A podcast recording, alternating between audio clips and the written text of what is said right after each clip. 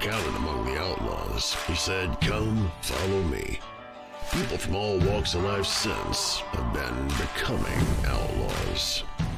Did you know the world's top three major religions all are expecting the soon arrival of a Messiah? That's right, all three Islam, Judaism, and Christianity. Not only expecting, but all three believe it could be imminent anytime. Let's not forget about the Christians also have the expectation of the rise of a false Messiah, the Antichrist. The arrival of these religions' messiahs will be nothing like the world has ever seen, according to all three religions. Is that coincidence? What's going on here? Are they the same figure? Are they different? What are the similarities? To help us figure this out, we have back again acclaimed apologist Abdu Murray. Abdu was raised a Lebanese Muslim until he took a nine year historical, philosophical, theological, and scientific investigation. That's the way to do it, by the way. That led him, of course, straight to the Christian faith. He's authored several books, including Apocalypse Later Why the Gospel of Peace Must Trump the Politics of Prophecy in the Middle East, Saving Truth in Grand Central Station, and more recently, More Than a White Man's Religion, which he's been on recently, and we talked about a couple topics from that book. What the Bible has to say about slavery, as well as women in the church. And that's a good one if you haven't heard that episode. He is also the founder and president of the Embrace the Truth organization. Welcome back, Abdu. Ken, it's great to be with you, man. Thanks again for having me. Abdu Declare. That's right. You've probably heard that before, right? It just popped in my head. I have never heard that. You're, you know, you're actually the first person. That's actually the first time someone's done that. Um, no, I'm, and I'm, I'm, in all seriousness, um, I get a lot of jokes about my name. Um, uh, but you're the first one. The you know, I one. shouldn't bring a guest on and immediately joke about their name, but um, I feel well, like I can. Like I've been here before, so you, that's now right. we're so familiar that you can go ahead and make fun of me all you want. Yeah, I'm obviously feeling too comfortable. I don't know. Maybe I'll edit that out, but it struck me as funny. Being raised Muslim was typical. That was part of your culture, your surrounding, your family. What even led you to begin to think about considering something other than what your comfort zone was? Yeah. so I, I, started off um, actually trying to knock the faith out of anybody who wasn't a Muslim, and then in, and then for, put Islam into the um, into the void that I had created, of course. Um, so I was raised uh, in a suburb of Detroit where there was, was, not a lot of Muslims. There was just not a lot. Um, now there's a ton. It's actually a very diverse area, ethnically and religiously. But um, back in the 80s and in the 90s, it was still fashionable to say you were a Christian, even if you didn't mean it. And um, so people would say, Oh, I'm a Christian. And I'd say, Well, what does that mean? Actually, what I would ask them is the question, Why are you a Christian? And uh, they would say something along the lines of, I don't know, we go to the Presbyterian church on Christmas and Easter, so I'm a Presbyterian. I'm like, well, I don't know. Was that a question or was that an answer? I'm not even sure you know why you're that thing. So I started to say to them, Are you telling me that you trust your eternal soul to a worldview that someone else has thought through, but you haven't thought through it? And they're like, No. You didn't think through matters of faith and religion? I'm like, Well, yeah, of course you can. And by the way, I've thought through your religion for you. Here's uh, 15 reasons why you're wrong. Um, and I would start to launch into issues about the, the Bible and it's been changed and corrupted. Now, that's important because Muslims actually believe that God has revealed parts of the Bible by name, certain parts of the Bible, but then it became corrupted over time, such that the Quran, the holy book of the Muslims, needed to be revealed.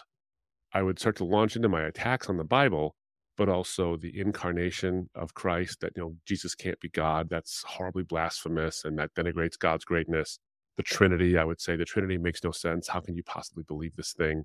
Um, and the cross, I thought, was the biggest insult because you know the, the central framework I operated from is a very Islamic framework, which is you hear the phrase all the time. You hear it now in the um, in the news, especially with all that's been going on. We hear a Muslim say Allahu Akbar, and whenever you hear someone say that, you know something terrible happens. But the reality is, most Muslims say that phrase peaceful Muslims who are not interested in blowing up the place. They're just peaceful Muslims who are looking to live the American dream and move on with their lives. They say this phrase too all the time. In fact, the phrase is so important that it's got a name. in Arabic, the name for the phrase Allahu Akbar is takbir. Um, it literally means God is greater. So for the Muslim and for me, God's greatness was the most important part of what it meant to follow Islam because I thought Islam extolled and explained God's greatness, whereas other religious faiths tried to, but Christianity in particular uh, failed because the Trinity, the incarnation, and the cross all insulted God's greatness. So I made it my, my goal, not in an angry way, more in a conversational way, to get people who weren't Muslims to see that if they wanted to worship a God who was truly great, they should turn to Islam to do so. Well, as I said before, I t- tell Christians, you know, tradition is, shouldn't be a reason you believe something. It should be believed because it's true. And that was right. I was right to say that. But um, two guys come to the apartment complex I was living at at the University of Michigan in Ann Arbor, and they were preaching the gospel to me. And I was talking to them, and, and frankly, we were engaging in hours long conversations, weeks on end. And they um, challenged me. I challenged them back, but I really wanted these guys to become Muslims. So I begin to look at the Bible to find a contradiction in that Bible. Uh, and here's where the story, here's what got me going on this. I wanted to find a contradiction in the Bible. Again, so I'm reading this Bible not wanting to believe a thing it says. But um, I come across Luke chapter 3, verse 7, and the following verses as well. And John the Baptist is baptizing people. And they, he says to them, Who told you to flee from the wrath to come? Meaning, of course, God's judgment. And then he says something remarkable. He says, Do not even begin to think to yourself, you have Abraham as your father, as if that would save them. You know, their lineage would save them. For I tell you, God can raise up children of Abraham from the stones. That struck me because what John the Baptist is saying is that your tradition does not save you. Truth is what saves you. Why that irritated me was because I was saying the same thing to Christians. No Christian had ever bothered or haven't really had a chance to ask me, why are you a Muslim?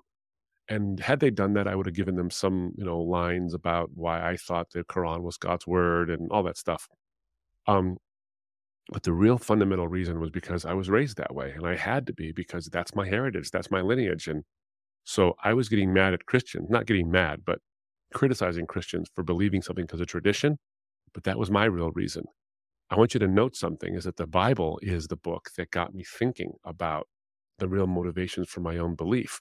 So the very book I was criticizing as being corrupted over time was used by God to get into the hands of a skeptic like me to actually speak to me and challenge me on my motivations. So that started the journey. I thought to myself, I'm going to believe something not because it's tradition, but because it's true. I was fully confident Islam would win, but um, I wanted to be as objective as I possibly could. And that's what really began the journey. It had started a little bit before that, but more on a curiosity level. But the real, honest, earnest journey of trying to find out what is true and what faith um, really talks about who God is and is, does God even exist started then. I wanted to know if it was true, not just tradition. And you can come to a place where apologetically you're like, you know, this faith is true, this lines up. Do you get a place too where you felt it was true? I mean, that you had an encounter with God that you hadn't had as a Muslim. Yeah, um, there did there did come a place. Remember what I said, right? So I said that Allahu Akbar, God is greater. That is the single most important goal uh, or the belief. It's in Islam, all other beliefs are subservient to that fundamental belief. Um, there came a time, it took nine years. Um, there came a time when I realized that the things I was hoping were true in Islam, I found to be really true in the gospel. So remember what I said about God being the greatest possible being? Well, whether it's the Trinity or the incarnation, these things actually demonstrate God's greatness. And there's a number of reasons why that is. But the thing that really got me was the cross itself. I thought the cross insulted God's greatness. But then I realized something. If God is the greatest possible being, then he would express the greatest possible ethic. And because if he didn't, he wouldn't be the greatest possible being. What makes a being great is, is, is his ethics, um, amongst other things. So he would have to express the greatest possible ethic. Well, what is the greatest possible ethic? It's obviously love. And so, if he expresses the greatest possible ethic, he would have to do it in the greatest possible way.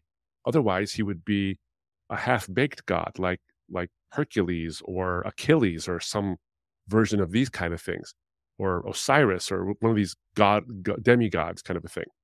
No, if he's the greatest possible being, then he would express the greatest possible ethic in the greatest possible way. Well, what is the greatest possible way to express love? When you when you just look at it, and the Cliffs Notes version is it's obviously self-sacrifice. You can do a lot of things that are loving, but until you sacrifice for someone, until you do something that hurts you, but for their sake, um, you haven't really expressed love in a true, true fashion. Um, in Islam, there is no such thing as a God who sacrifices, but in the gospel, it's the central thing. And so, what I was hoping to be true about God in one worldview ended up being actually true about God in the Christian worldview, in the very worldview I was hoping wasn't true, but ended up being actually true. And when I realized that, and you see it, by the way, I remember where I was when I read it Romans chapter 5, verse, verse 8.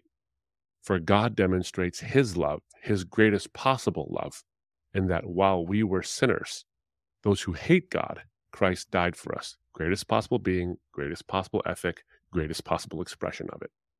Um, he didn't just die for those who love him, he died for those who hate him to transform them into those who love him.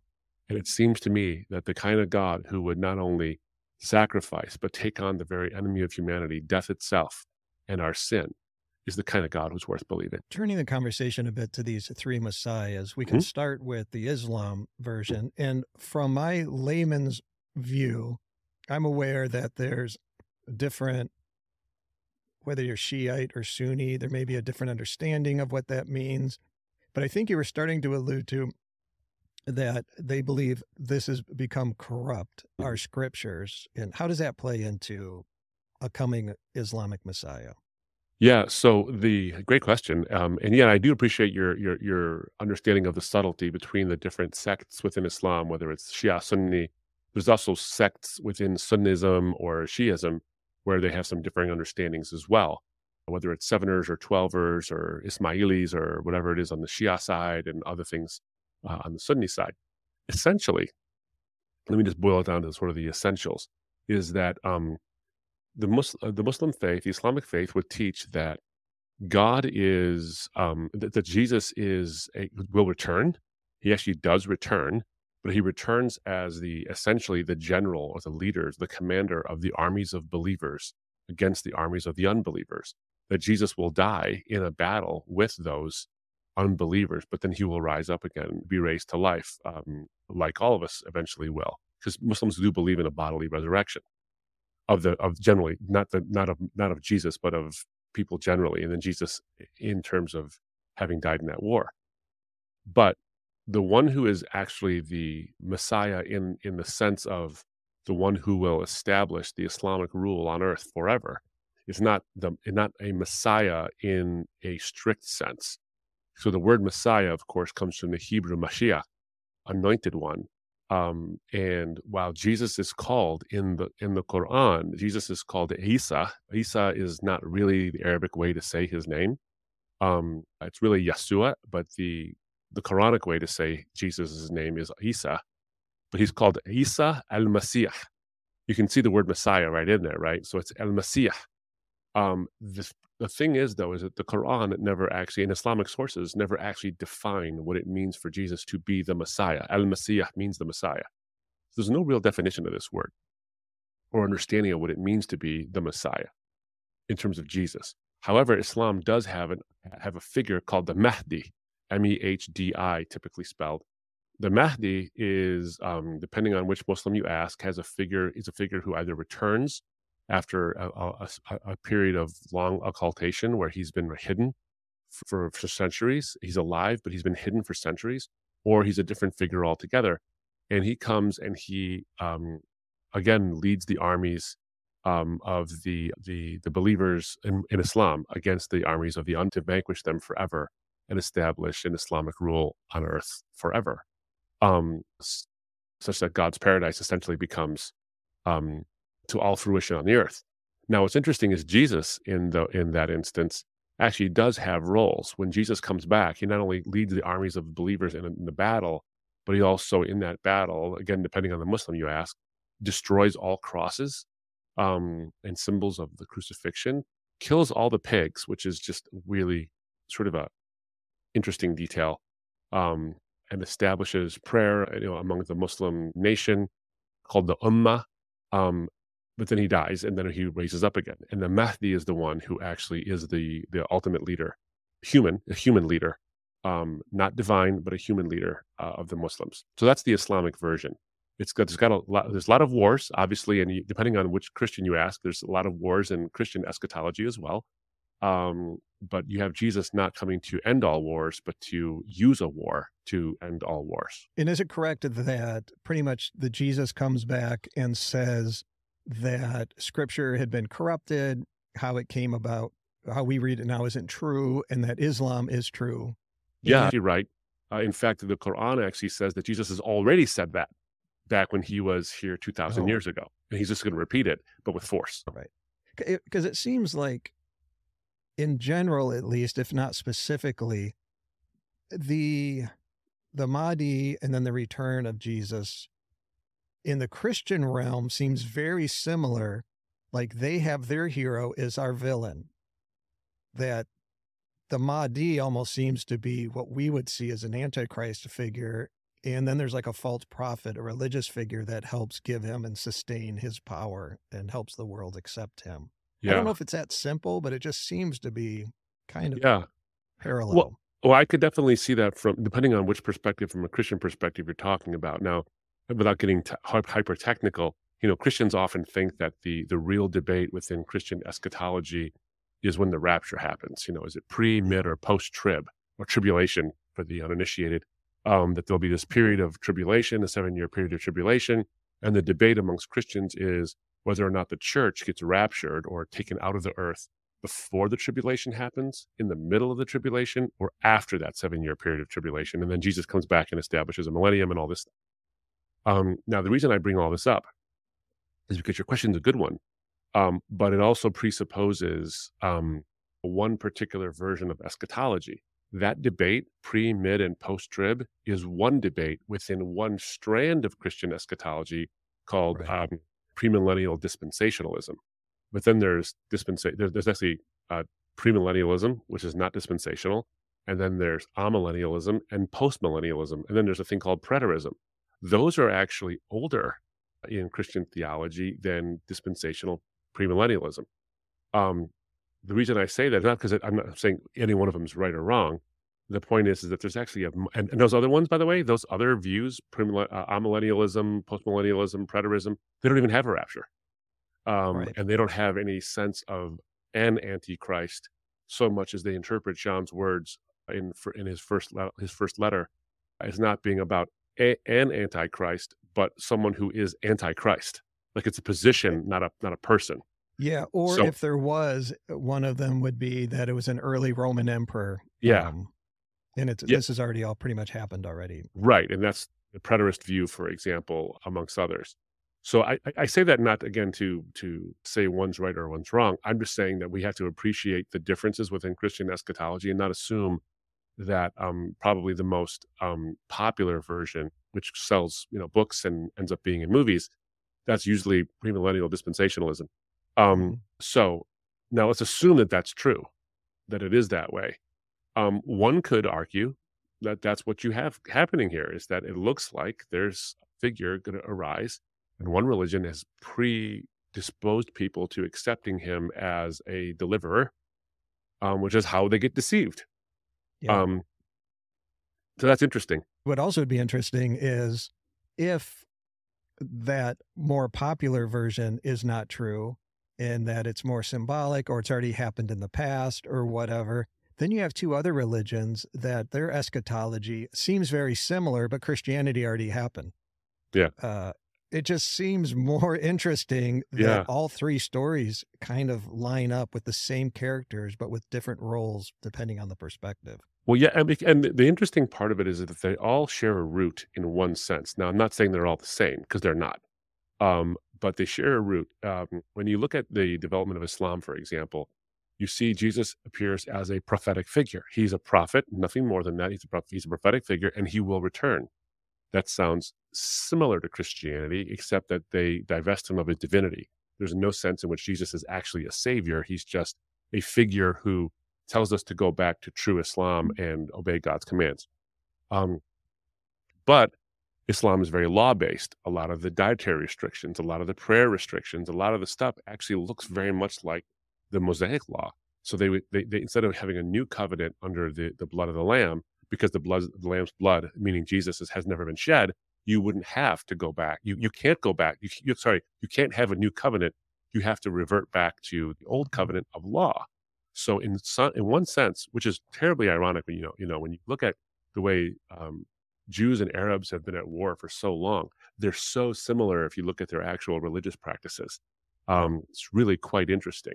Um, so you get a messianic sense of certain things in Islamic uh, theology, both from a Christian perspective and a Jewish perspective. Um, so you wouldn't be surprised to see similarities, even with the Mahdi um, and the role of Jesus. The Jews, of course, don't really see the Messiah um, in the same way necessarily under this new covenant of dying for the sins of the world um, as Christians might, but they do see it similar in one sense that there is a Messiah. That role is quite defined. You look at, you know, Psalm 22, Isaiah 53, Psalm 110. You see a bunch of different places where Ezekiel's got plenty of things. Daniel, of course, has references to a Messiah, one like a son of man, who sits at the right hand, whose coming is from old and everlasting, whose kingdom will have no end you see a lot of this stuff. Daniel chapter, Daniel chapter 7, for example, is a messianic passage. So you see a lot of this stuff, but what Jews actually believe the Messiah to be is a coming Davidic king, someone in the line of David who is who shares literally David's lineage, um, genetically, actually comes from his line, not symbolically, but genetically, and that he um, sets the world to right. He delivers Israel from all of her enemies. He establishes a nation of Israel through whom all the people of the world will be blessed. There'll be an established kingdom. It'll be forever and ever, and there'll be peace when the Messiah comes. Once the enemies of Israel are vanquished, peace will reign forever.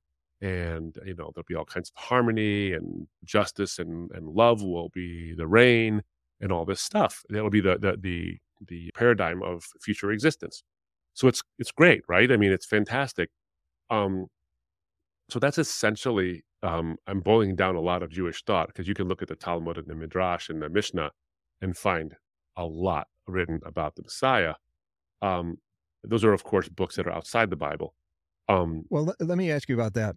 Yeah, the books outside the Bible doesn't that kind of confuse the issue in that their interpretations and thoughts of different rabbis through the years, this and that, that kind of becomes extra biblical sources and maybe muddles what the expectation of the Messiah is, as opposed to pure scriptural prophetical word. Yeah, well, it's interesting you say that because a lot of Jewish thinking, when it comes to actual interpretation of the, the Tanakh, the five books of Moses, the ketubim, the the writings, and you know, in terms of like the the prose and the psalms and these kind of things, and of course the the prophets, the minor prophets that follow. Um, a lot of times, it's it, the the understanding is transmitted through authority, which is a very Middle Eastern way to do things. Yeah, so you transmit it not through direct interpretation, but through the authority of that interpretation and who is qualified to interpret it. That's what you get a lot of now. The reason why I say that is because that's where you get the Talmud. The Talmud is a book it's not one book. It's a series of writings that um, is far in excess in terms of its sheer volume of the of the Bible of the of the Old Testament. It's far in excess of. Um, and what you have is you have various scholars of different schools of thought interpreting almost every word of the Bible um, from from a certain kind of lens. And what does this word mean exactly? And why is this word? If there's a vagary um, in the in the Bible where things seem to change, or there is a sense in which something is um, ambiguous. There's all kind of interpretations, you know. And around the messianic scriptures, there's plenty of room for interpretation.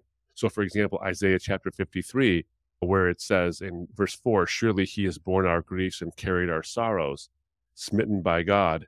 Oh, yeah, we've seen him stricken, smitten by God, and afflicted, but he was pierced for our transgressions, he was crushed for our iniquities uh, a lot of the rabbis would say originally to say that's actually the Messiah.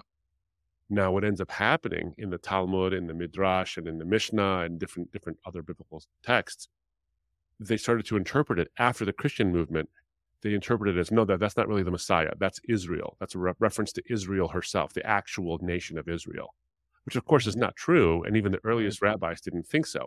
But my point in sharing this with you is to affirm your question is that all those extra biblical things are an attempt to clarify what the Bible says.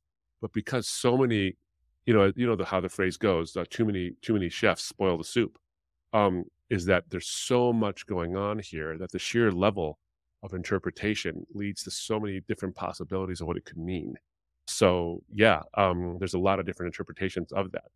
Having said that, what's really interesting is, and I did this in my in my in my first book, I, I talked about this about what did the Jews expect um, the Messiah to be around Jesus's time.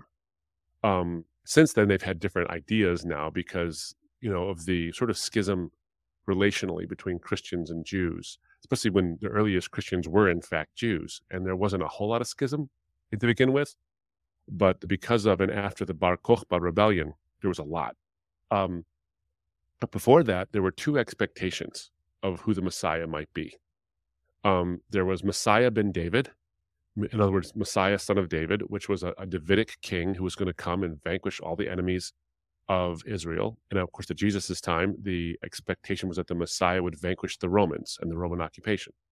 But then there was also an understanding of, um, it was a minority opinion at the time, but there was an, authority, an understanding of a, a different Messiah called Messiah ben Joseph. And of course, the story of Joseph is one of tremendous suffering, but deliverance through that suffering. Sold into slavery, all these things, and thrown into prison, etc. So there was Messiah ben David, the coming king, who with authority, I mean, the military king, then there was Messiah ben Joseph, who was the suffering servant. Um, and so in Jesus' time, the question became, who is the Messiah going to be like? Is he going to be Messiah ben David or Messiah ben Joseph? And what Jesus does as his first coming as the Messiah is say, yes, it's both. He is going to, he is the king who defeats death, but he does it through suffering. But ultimately, he will be the Davidic king that which will, which will establish God's peace and justice and rule for all time upon his second coming when the Messiah comes again. For those listening that haven't dug into this or don't kind of know the difference between Judaism and Christianity, this is my quick summary is that I still consider myself a believer in the Jewish religion as was mentioned by the early church, the early believers, people just thought it was a different Christianity was a new sect of Judaism. They called it the way because everything Christians believe is the Old Testament. It's just that we believe this person was the coming Messiah mm-hmm. that the Jews produced. It's not a different religion. In our view, it's the fulfillment of Judaism. And that everything in the Old Testament, primarily, well, according to Jesus' own words, was written for him, by him, about him, and it was all a foreshadowing, a physical foreshadowing of a spiritual reality and a kingdom to come. That, um, you know, Moses would lead people out of physical slavery, and there would be a mm-hmm. Messiah who would lead people out of spiritual slavery or sin. Mm-hmm. So, having said that, would it be true then that the Jews who are waiting for their Messiah today are expecting this Messiah you mentioned, like more of a military David figure, which, by the way, Christians also believed it was a physical bloodline to David, mm-hmm. uh, and that that we're not moving forward to a spiritual dimension and we're just waiting. Jesus was the wrong one. There's another one, but they're mm-hmm. thinking this one will bring them back to Levitical law and sacrificial sacrifices by a third temple. Is that a main belief of Judaism, or is that like a sect of Orthodox Jews that think a Messiah will? We need a third temple so that we can reinstitute the law, the sacrifices, and that they see that old covenant as the as the end all be all that yeah. this is um, god on earth i mean this is the kingdom yeah so i think that there are that is a sect of orthodox judaism or maybe even conservative judaism that would say something along those lines and i think that there would be some subtlety and differences between those different viewpoints about what and exactly what are the nuances of how such a messiah would actually come and do what he is going to do militarily and vanquish the enemies of Israel as well. Um, whether it, be, it results in a new third temple or it results in no more need for sacrifice because um, people have been cleansed, etc. there's different views on that. But essentially, what you have is a Messiah who will usher in, who will, like I said, destroy the um, all oppression and enemies, um, and who will establish Israel as a both literal and figurative or or, or spiritual kingdom on earth, um, where there'll be peace and justice and all these kind of things. That's one of the reasons why people have actually many Jews have rejected Jesus as Messiah because they said when the Messiah comes, this is all going to happen. And that clearly didn't happen with Jesus because the Romans weren't vanquished, but the Romans destroyed the temple in 70 AD. Um, and there's no peace on earth and no lasting peace and all these kind of things. So, what did Jesus really do? And of course, Jesus is answering them when he says, Remember what I said. I'm both the, the suffering servant Messiah ben Joseph and Messiah ben David, the one you guys have been waiting for, is both of these people actually.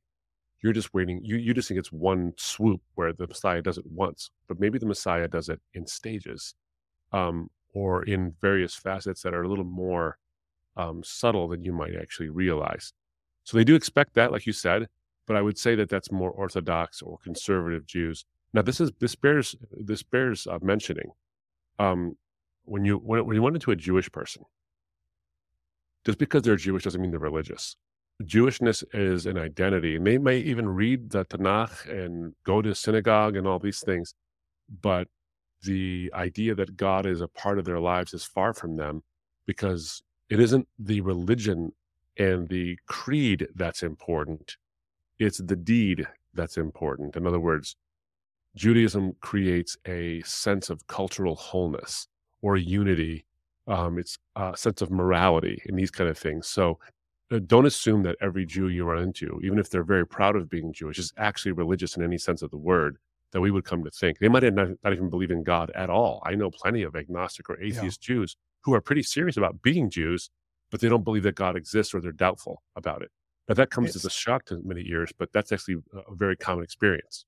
Yeah, it's it's confusing to people I talk to because I mean, what other race is defined? They have the same name for their racial identity as they do for their religion. Right. So if you bail out of your religion, you're still Jewish. And that's very confusing to people. If you're mm-hmm. Irish, that doesn't mean you're Catholic. It could. Yeah. Yeah.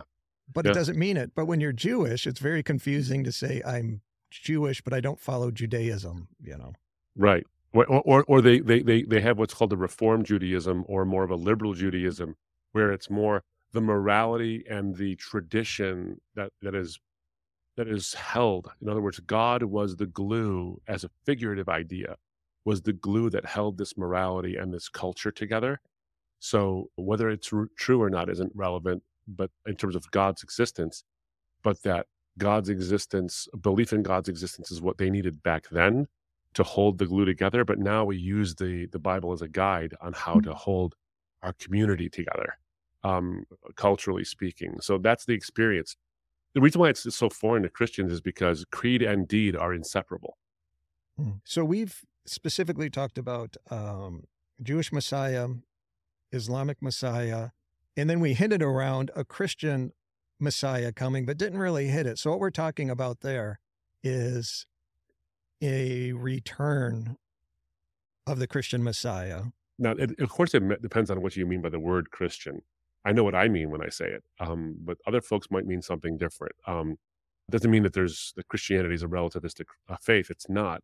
I think that there are those who would say they hold to a Christian ethic or a Christian understanding, but largely symbolic. Um, much like Jews might say, I'm a Jew, but I don't really believe in God. There are people who yeah. say, well, God is a good idea, or maybe God exists. But whether Jesus really walked on water, whether Jesus really rose from the dead, that isn't irrelevant. That, that's not relevant. It's the message of love and joy and, and love your enemies and pray for those who persecute you. That's the important. Um, so there are those. Um, and they don't really have an eschatology in that sense or a coming idea of what a Messiah really is. Jesus delivers us from sin by being a good example, in other words. Um, the good news is that's a minority position. Um, and I think a mere orthodoxy, and I don't mean like Eastern Orthodoxy or Greek Orthodoxy. I mean a mere orthodoxy, uh, orthodoxy in the sense of believing what it is that Jesus actually taught and taking it um, literal where intended and figurative where intended. You have what's called what C.S. Lewis would call the mere Christianity, which is that part of which is that Jesus dies on a cross to save us from our sins, rises from the dead three days later to prove uh, that he has power over death, uh, and that our physical resurrection will follow just like his physical resurrection, and that he will return and establish an everlasting kingdom of physical resurrection with a physical heaven where we'll have physical bodies, but they will not be merely physical. They'll be spirit dominated and um, there'll be a new heavens and a new earth, and it'll be like that forever and ever, and we'll have intimacy with God.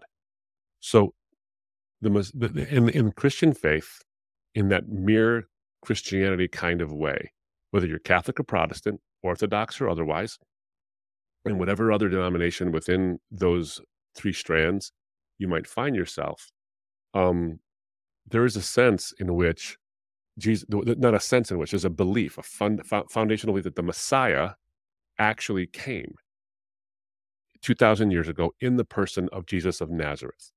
And what that means is that God Himself incarnates in in, a, in, in human flesh. He, he takes on human skin, as it were. He takes on human flesh.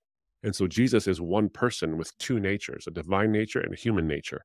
And that's how the Messiah comes and that's based on interpretations from Isaiah 53 and Psalms um, and the understanding of what the Messiah would be like. Daniel chapter 7 is another good example where the Son of Man is the messianic figure and he is one from old and everlasting whose kingdom has no end. And so he has no beginning, which and only one one being has no beginning, and that's God. And so the Messiah looks divine when you read the Old Testament.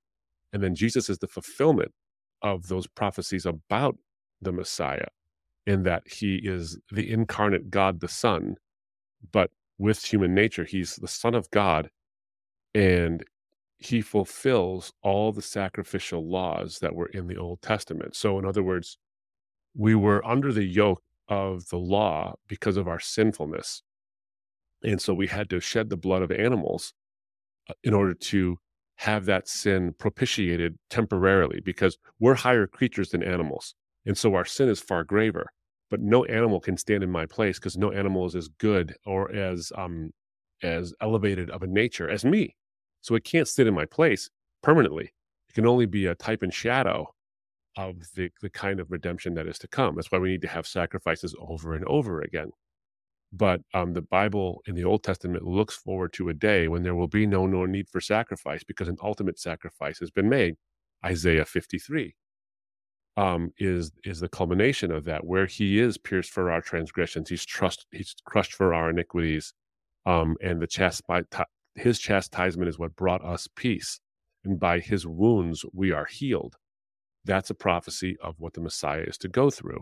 Psalm 22 as well, you see that Messiah is is pierced, his in his hands and his feet, um, and they cast lots for his clothing and all these things. These are these are prophecies about the coming Messiah, and so Jesus, as a man, the incarnate, can stand in our place and be, therefore be judged in our place. But because he's fully righteous, and only God can be fully righteous, he also um, has no sin of his own to bear. And so the Messiah is the one who delivers us, not by vanquishing our enemies, because we are, in fact, the enemies of God, but by paying for our sins, transforms us into looking like his son. In other words, God sees his righteousness is imputed to us, and therefore we look like Jesus to God. That's that is that's our deliverance, and we no longer have any penalty for death.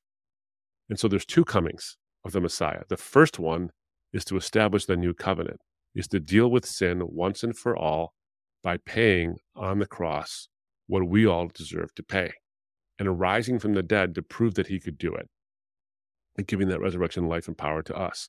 So that Paul says, who is a Jew of Jews and a Pharisee of Pharisees, says essentially that that resurrection power that brought Jesus to life is the power that lives in us. And just as his physical body was sown in corruption into the ground after being brutalized, it is raised incorruptible, and that's how our bodies will be. Um, so that's the first coming. The second coming of the Messiah is when all of this culminates, and it's all whatever timing God has. The fullness of time has come, and all things will be set right because Jesus will return. And Jesus, when he does that, will establish a kingdom however complicated that is, depending on your strand of belief within Christianity, he will he will establish a kingdom that will reign forever and ever, and we will explore God, um, and understand Him, have intimacy with Him forever. So we'll have an infinite amount of time to explore the infinite God, which will will be in a perpetual novelty. It will it will never get old. It'll always be novel and always new, um, and we'll be experiencing this world with uncorrupt bodies, which means that we'll be able to do things we were intended to do, but never able to do because of the sin that corrupts us. So the Messiah has a delivery from sin and then a then the establishment of a kingdom. He does both of those things. So I was just talking recently with someone um, doesn't have a lot of Bible knowledge, but a, be- a believer, Mhm. and um, about the three messiahs, and not familiar with any of them. Mhm.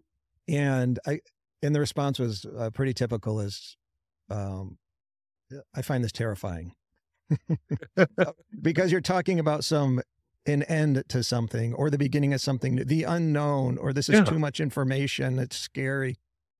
Um, in the New Testament, it said to encourage when talking about the coming of Christ to encourage each other with these words. So, in in a to wrap this up, somebody at that kind of level of understanding, what what's like a 30, 60 second response of where is the hope as a believer to soon anticipate a return of Christ, which the church has been called to do. Yeah. Yeah. So here, here, here it, it comes down to really this. There's a new heavens and a new earth, which is established. Um, and there will be no more death. The, the Bible says specifically, there will be no more death, and he will wipe away every tear from their eyes. So everything in this life that besets us, that causes us pain, that sets us back, that, that, um, constantly plagues us and haunts us, whether it's pain we've caused or pain that we've caused others, all of that will be set right and they will not exist anymore. It will not be something that sets us back. So, this newness that comes from the old passing away, what passes away in the old is that which we hate anyway, that which is decay and, and things that fall apart. So, all of your passions, all the things you love, all the people you love, you will love them and know them better than you've ever known them before, and completely and unselfishly. All the things that you hope for and care about will all be so new and fresh and perpetually new and fresh. That's why the Bible says not to fear this, but to welcome it and to pray for it. For eye has not seen, nor ear has heard, nor has entered into the heart of man that which God has prepared for those who love him. Which means that whatever you're worried about, it won't be bad whatever you're hoping for, it'll be so much better than that. So whatever's entering into your ear or entering into your heart or trying to be something you see, heaven and the new earth and the new and the new new creation will be so much better than that. Um, all the things you wish were true will be infinitely better than even the things you wish you wish for. It's a hope. It really is a hope to have all the things that plague us and hold us back. The reins are off, and we're living in freedom incorruptible without corruption whatsoever, and God Himself will be our light. Counted among the outlaws, he said, Come, follow me. People from all walks of life since have been becoming outlaws.